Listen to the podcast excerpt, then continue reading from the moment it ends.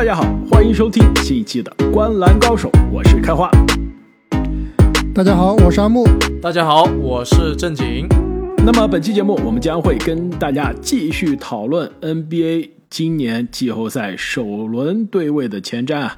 那前两期节目，我们给大家分析了两组东部的季后赛的对决。那今天呢，我们将会来跟大家聊一组西部的对决。两个啊，其实都是联盟 MVP 的候选人，有一个一度是 MVP 领跑啊，另外一个呢，现在是等一下，谁是 MVP 候选人？哎，在赛季中都是 MVP 候选人吧？两个人都分别中对对领跑过，对不对？都是今年是一度是被大家认为是可能是 MVP 板上板上钉钉啊，有一个现在有可能已经是板上钉钉了，至少至少从我们的内部消息看啊，对吧？我们之前采访过了，已经采访过了五十多名有投票的这个媒体媒媒体工作人员啊，好像已经有百分之七十的人都是把 MVP 投给了约基奇。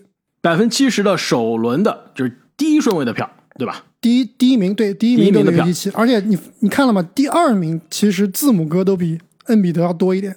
没错，那本期节目呢，我们将跟大家来分析一下这组排名第三的金州勇士队对阵排名第六的丹佛掘金的首轮系列赛。那按照惯例呢，我们三位依然会给大家分析一下两边球队各自的优势和劣势，以及有怎样的 X 因素啊，很可能会左右这一组系列赛的对决。那么最后呢，我们也会给大家。给出我们对于这一组系列赛胜出方以及大比分的预测。那么，其实，在开始这组对决之前啊，跟大家首先预告一下，本周六美国时间本周六啊，国内应该是周日的早上，我会在一场这个季后赛的现场，你们猜是哪一场？我你们俩应该都不知道吧？我肯定季后赛首轮，因为你是对你是用费城吹篮网黑，你肯定是去看费城比赛了。没错，我应该会在费城和猛龙的第一场比赛的现场。但是呢，这个阿姆，你这费城吹这有点过分了。上一期节目刚跟你一样选的是猛龙四比三获胜，对不对？但是呢，我就是去现场看一下，我当时说的 X 因素会不会改变这个结果呀、那大家如果想要了解这组对决的分析的话，请不要错过我们上一期的节目。想看开花私密照的也不要错过。哎，开花，你这次没有去看布鲁克林的首轮，去看了费城，是不是也根据是不是也因为这个今天发生的一些特殊情况有关系啊？呃，没错，其实本来啊，今天晚上的附加赛我是准备去看的，因为票价实在很便宜，真的比我预想中的票价便宜很多啊。本来是想说下了班，如果下班早啊，就直接坐地铁去了，结果班都没上完就跑了，是不是？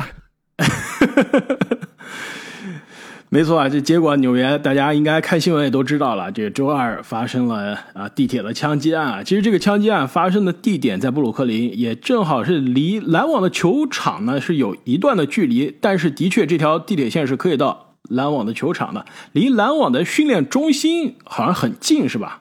阿木，好像就是零点五迈，就是六百米的样子，六百米八百米的样子。而且据说篮网的工作人员，那些坐办公室的一些工作人员啊，其实都是在这站地铁下车啊，走去篮网的这个办公室的。而且那个地铁站实际上是很多华人啊，他们只要是搭乘地铁，基本上因为布鲁克林也有一个华人区，基本上是必经之路。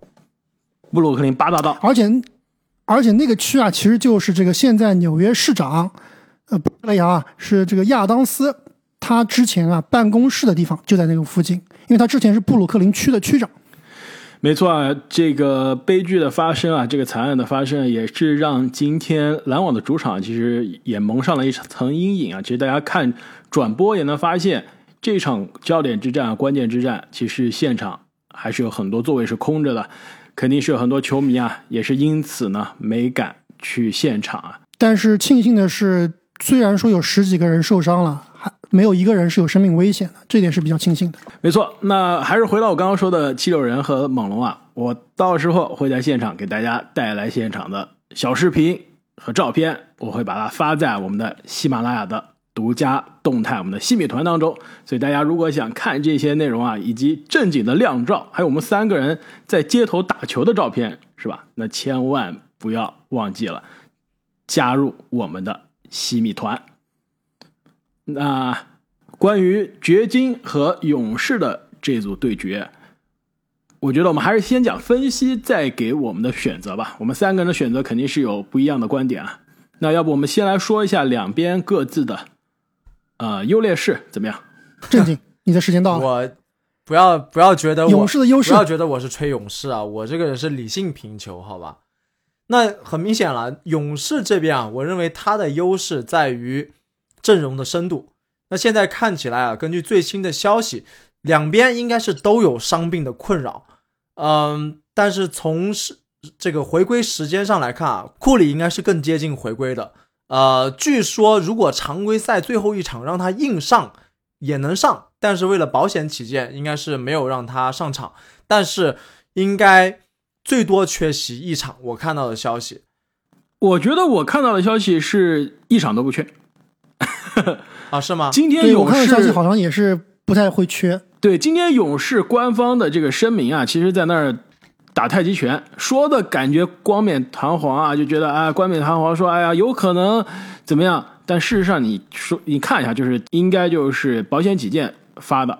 我觉得库里是大概率会满血复活，会对，我觉得他应该是复出。对，我觉得他应该是具备出场的条件了。但是掘金那边啊，穆雷跟小波特目前还是归期未定，所以说从这个阵容深度上来看啊，掘金这边是非常的吃亏的。而且我们也都知道，掘金这边最不擅长的其实就是对位对面的超级后卫。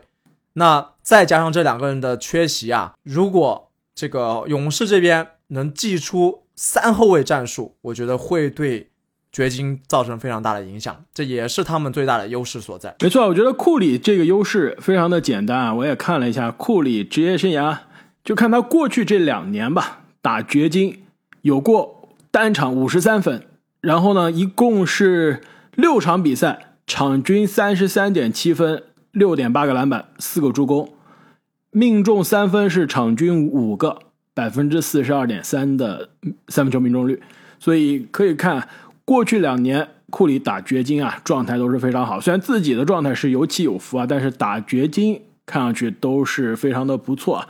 这肯定是勇士最大的优势之一啊！其实在我看来，勇士另外一大的优势呢，也是今年虽然赛季啊磕磕绊绊，但是最终还是保住了第三啊，就是勇士的防守。我刚刚去看了一下，因为整个常规赛现在是终于结束了，我们有了整个常规赛结束之后的数据啊，就是根据这个呃 Basketball Reference，大家经常看的这个 BBR 网站，它的这个 Defense Rating 防守的效率值啊，就是每一百个进攻回合对面的对手球队能得多少分？你们知道，按照这个 Defense Rating，联盟今年常规赛防守前三的球队是哪三支吗？波士顿凯尔特人，勇士没错，还有菲尼克斯太阳，对吧？之前节目中说过，但是这里面啊，勇士在最后时刻超越了，其实是跟波士顿凯尔特人并列，都是一百零六点九，现在是并列联盟第一的防守。所以我觉得啊，这个系列赛勇士要赢球，的确你要爆炸一波流带走，还是要看库里、克莱甚至普尔的手感。但是你真正七场系列赛去耗啊，防守还是勇士最大的立身之本。但是呢，说到底啊，勇士他的防守还是存在着一个软肋的，就是他们这个五号位啊，特别是碰到对面是这种吨位型的超级中锋，比如说恩比德，比如说约基奇这样的球员啊，他们是没有一个非常好的对位的。那球队的首发中锋鲁尼啊，其实按理来说是中等偏上的一个防守者，在五号位，但是但是太矮了，有一个是矮，还有一个是他进攻啊，还是比较的粗糙，对吧？特别是勇士队，他关键时刻喜欢用五小，特别是让追梦格林来打五号位。那卢尼的上场时间其实是一般来说是不会太多的，又正是碰到对面这个今年的 MVP 约基奇，所以这一点啊，其实勇士的劣势还是比较大的。同样也是这个掘金这边的优势啊，在五号位约基奇这个位置上是有巨大优势的。没错，勇士对约基奇的防守肯定会采用顶防加协防的方式了。而且追梦格林在最新的一个采访里面也说了，他觉得这个这个赛季约基奇就是 MVP 的最好的人选之一，好像都没有之一啊。然后他说，这个包括掘金的这个高原主场啊，也是会让客队非常的难受。那么他们去限制约基奇的时候啊，他的约基奇的得分和他的传球，其实你只能选择一一瓶毒药，只能选择一个。那刚刚阿木说到了掘金这边的优势啊，其实我觉得掘金的优势和劣势可以用一句话来总结，就是他们有且只有一个最强球员。一般来说啊，其实，在分析勇士的对阵的时候，这个最强球员，我们这个经常提到的这个优势啊，应该都是勇士的。但是很遗憾啊，我不得不承认，在这一轮对决中，最强的球员啊，在掘金这边。但同样，这也是他们劣势所在，就他们只有一个这样的明星球员，其他的球员啊，更多是存在一个辅助的角色。就像刚刚我提到追梦格林的说法。如果勇士能切想办法去切断，呃，约基奇他的组织能力，他把队友串联起来的这个线路，那勇士获胜的概率还是非常大的。开花，我不知道你这边有没有约基奇打勇士过去两年的这个数据？哎，我这里先说一个数据吧，然后开花你再说你的，就是说掘金这支队伍啊，在整个赛季的常规赛里面有约基奇的时候。会平均胜对方八分，没有约基奇的时候会平均输对方差不多八分。那这个数字啊，在对阵勇士的时候进一步被放大了。约基奇在场和不在场啊，对阵勇士的时候，掘金和勇士的百回合分差高达二十二分，就是约基奇如一旦下场就被。按在地上摩擦。我再用技术数据啊，帮你补充一下。刚刚阿木说啊，约基奇打勇士怎么样？就看今年吧，打了四场，约基奇呢，数据分别是二十二、十九、五、三十五加十七加八、三十二加十五加十三、二十三加十二加九。那四场的平均水平就是二十八加十六加九，还有一点五个抢断，零点八个盖帽，命中率百分之五十二。是不是非常的可怕？这这就是在一个系列赛里面啊，非常具有统治力的数据了。所以我同意啊，约基奇肯定是掘金最大的优势了。其实他打哪一个对决，哪一组系列赛啊，都会是掘金最大的优势。但是呢，其实我还要补充一个勇士这边的有可能的优势啊，就是约基奇今年打勇士打得非常好。这四场比赛，你们猜追梦打了几场？一场，零场啊？是吗？就是今年。约基奇跟追梦都没有一次正式的在常规赛的对位啊，所以你再看约基奇打追梦的数据就没这么好看了。约基奇啊，过去两年打追梦应该基本上全是去年啊，只有二十三加十一加八了。篮板首先少了五六个，也也挺好。助攻还在，对，你这个只有好像说的挺没底气的。只有，但是这是约基奇嘛，对吧？你跟二十八加十六加九。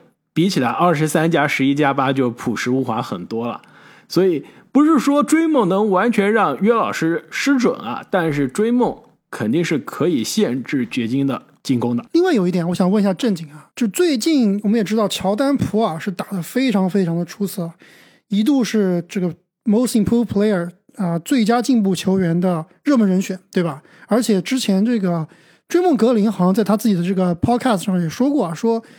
库里回来以后，普尔好像也不确定会不会去打替补啊。那如果普尔继续打首发的话，那谁去打替补啊？正经，那肯定是嘴哥呀，这还用说？全明星首发打替补，我觉得有点有点奢侈，是吧？该谁让他后半赛程打的这么菜的？而且我刚刚说了，掘金比较怕这种小快灵的后卫，他没有特别好的人选去防守，所以一旦勇士祭出库里、汤普森、普尔这样的三后卫阵容啊。利用他们的这个互相互的挡拆，其实掘金队这边是非常难受的。没错啊，普尔肯定是给这支勇士啊在季后赛能带来足够的火力啊。其实我更期待的还是看到克雷啊，时隔现在是三年了，再次重返季后赛的赛场啊，克雷的状态能怎么样？其实也是可以决定着勇士不一定是这个系列赛能在整个系列赛决定他的上限，对走的多远，是不是真正大家。口中的这个争冠级别的球队，其实克雷今年你说他的这个得分吧，效率是下降了，因为很多强投的比赛，对吧？就很多出手运球后的出手，不是以前接球就投了，就出手没有那么合理了，这肯定也是跟勇士其他人阵容不齐整有关。所以到了季后赛，如果勇士阵容齐整了，克雷能投更多原来熟悉的这些接球就投的空位三分，或者说哪怕接球就投，但是是顶着投也行，对吧？用不着让他自己去创造进攻啊！我相信克雷的进攻效率是有机会上升的。另外呢，就是防守了，我相信啊，克雷可能大伤之后，这个下降最严重的应该是防守，而且这一块有可能是提升不起来的。我看了一下克雷今年在场上的时候，对面每一百个进攻回合是得一百一十分，在场下呢是对面得一百零六分，所以他的防守上来说，其实是给球队啊在拖后腿的。开花，你这个其实就说到点子上了。呃，如果说要给勇士队安排一个 X 因素啊，而且每一个回合、每一个系列赛可能都会高频出现的 X 因素，就是克雷汤普森了。他的发挥啊，确实是会决定勇士队打强队的时候能不能占优势，同时打弱队、相对弱的队啊，能不能占优势。另外啊，我觉得如果要说有什么 X 因素的话，在这一轮系列赛。呃，我不会选某一个球员，但是呢，我会选两个技术统计来作为这个晴雨表。一个就是勇士这边的失误啊，如果勇士队一场比赛的失误低于十个，他们是很有可能获胜的。这个数据呢，我的总结是来自于他们常规赛的四场对阵啊，就是勇士队。刚刚其实我们没有说到，常规赛四战掘金其实是三负一一一，其实是一胜三负啊，并不占优势。而且在这三场输掉的比赛里面啊，失误都是非常多的，都超过了十个。那对于爵士这边来说呢，他们在四场比赛里面唯一输掉的那一场，有一个技术统计下降的比较多，那就是他们的助攻。所以说，当约老师没有办法很好的去串联整个球队的时候，当他们助攻低于二十个的时候。掘金打球就变得非常困难了，所以这两点啊，可能是决定这个系列赛走势的一个关键 X 因素。其实我这边的关键的 X 因素啊，本来我想说的是乔丹普尔，但是呃，其实我看了一下，我想改了，我想改成库里的手感了，因为我看库里啊，职业生涯不是第一次带着伤进入到季后赛了。其实二零一六年当时打火箭首轮第一场。受伤了，然后后面缺席了两场打火箭的比赛，啊，缺席了三场打火箭的比赛，打波特兰的第二轮也是缺席了三场，后面才逐渐在季后赛中找回了状态。那一八年同样是赛季末受伤，那首轮打马刺没有打，一直到第二轮打鹈鹈鹕啊才复出，但是呢也是花了很长一段时间才找回手感。其实库里。他的这个进攻还是挺有意思，他不像杜兰特，感觉是那么的，就是大伤归来还是轻松自如啊，仍然是熟悉的角度、熟悉的姿势，想怎么投怎么投。库里我觉得一直是需要找到他那个状态，哪怕不是受伤，就哪怕是打一场比赛，就是他那个节奏到了，你是能感觉到今天库里手感在、状态在，什么样球怎么样投都能进。一旦节奏不到啊，就感觉哪哪都不对。所以我觉得我这边的 X 因素就是库里。我们在第一场也好，第二场也好，看到了库里是什么水平的库里？有可能啊，库里是利用常规赛最后这段时间的休息啊，其实一直是在小伤大养嘛，在练手感，找回赛季初的手感的库里，那掘金基本上这个系列赛就很难接近了。所以两位对这个系列赛的预测是什么样的？哎，在那之前啊，我掘金这边也有 X 因素啊，坎帕佐，坎帕佐，把人。上一场都把这个湖人队的艾伦队给打死了，快！我这边啊，X 因素，其实，在几天前我还敢猜什么小莫雷啊、小波特，本来以为要回来。那上个周末啊，也是詹姆斯大神的爆料说，有可能这两个人至少现在来看，季后赛都有可能打不了。所以这个 X 因素啊，没戏了。我这儿的 X 因素其实就是山寨版的小莫雷，今年的新秀，骨头哥海兰德。海兰德今年状态怎么样？真的是可以说是掘金在约老师身边谁能站出来的最关键的这个不定因素。海兰德准了，那掘金真的是进攻打出花样了。海兰德不准啊，约老师的传球也被浪费了。今年海兰德赢的就是掘金赢的比赛，四十一场，海兰德投篮命中率百分之五十三，输的二十八场投篮命中率三十五，赢的比赛中三分球命中率百分之四十，输的比赛中三分球命中率百分之三十，对吧？这个差距非常大，连罚球命中率都有百分之八十八和百分之八十的区别，所以海兰德很有可能啊，在掘金在这个系列赛赢的比赛中，会成为我觉得会成为岳老师身边第二号的得分的帮手。那如果是在输的比赛中啊，很有可能年轻的新秀找不到手感，完全是被勇士的防守啊埋没在人海中了。因此，海兰德是我觉得的海兰 X 因德素。对，开完我觉得你这个选海兰德选的是非常不错的，但是我觉得他在这个系列赛里面应该还不能是球队的二号得分手。那这个二号得分手肯定还得是巴顿或者是阿隆戈登。但是我同意你的观点啊，就是海兰德他是不确定因素最大的，很有可能说一场比赛啊一下给你得个三十分、三十五分，我觉得不夸张了。那有的比赛可能一场比赛得五分，我觉得也是很正常的。真正他他是唯一一个这个上升下降空间非常大的，有爆点，但是也有可能会巨铁的一个球员，是吧？你要说非要说哈，你要你要非说这个戈登和巴顿啊，一场比赛会爆，那我宁愿相信海兰德可以爆。没错。那两位对于这一组系列赛有什么样的预测？正经，勇士四比一拿下系列赛。我比你稍微还对掘金有一点信心啊。勇士四比二。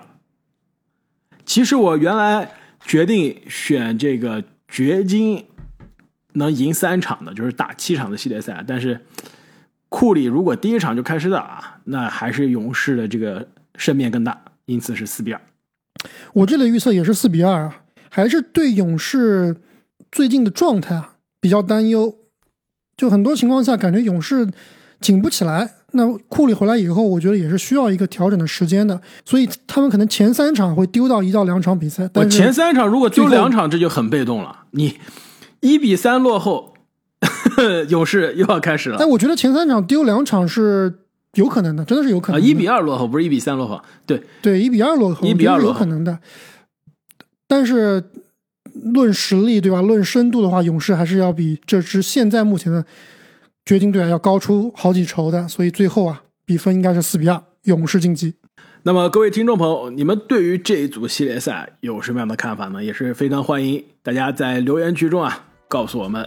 那我们也会接下来给大家带来每一组系列赛的对阵前瞻，大家千万不要错过了。那如果想提前一天啊听我们这些节目的话，也是欢迎大家加入我们的喜马拉雅新米团。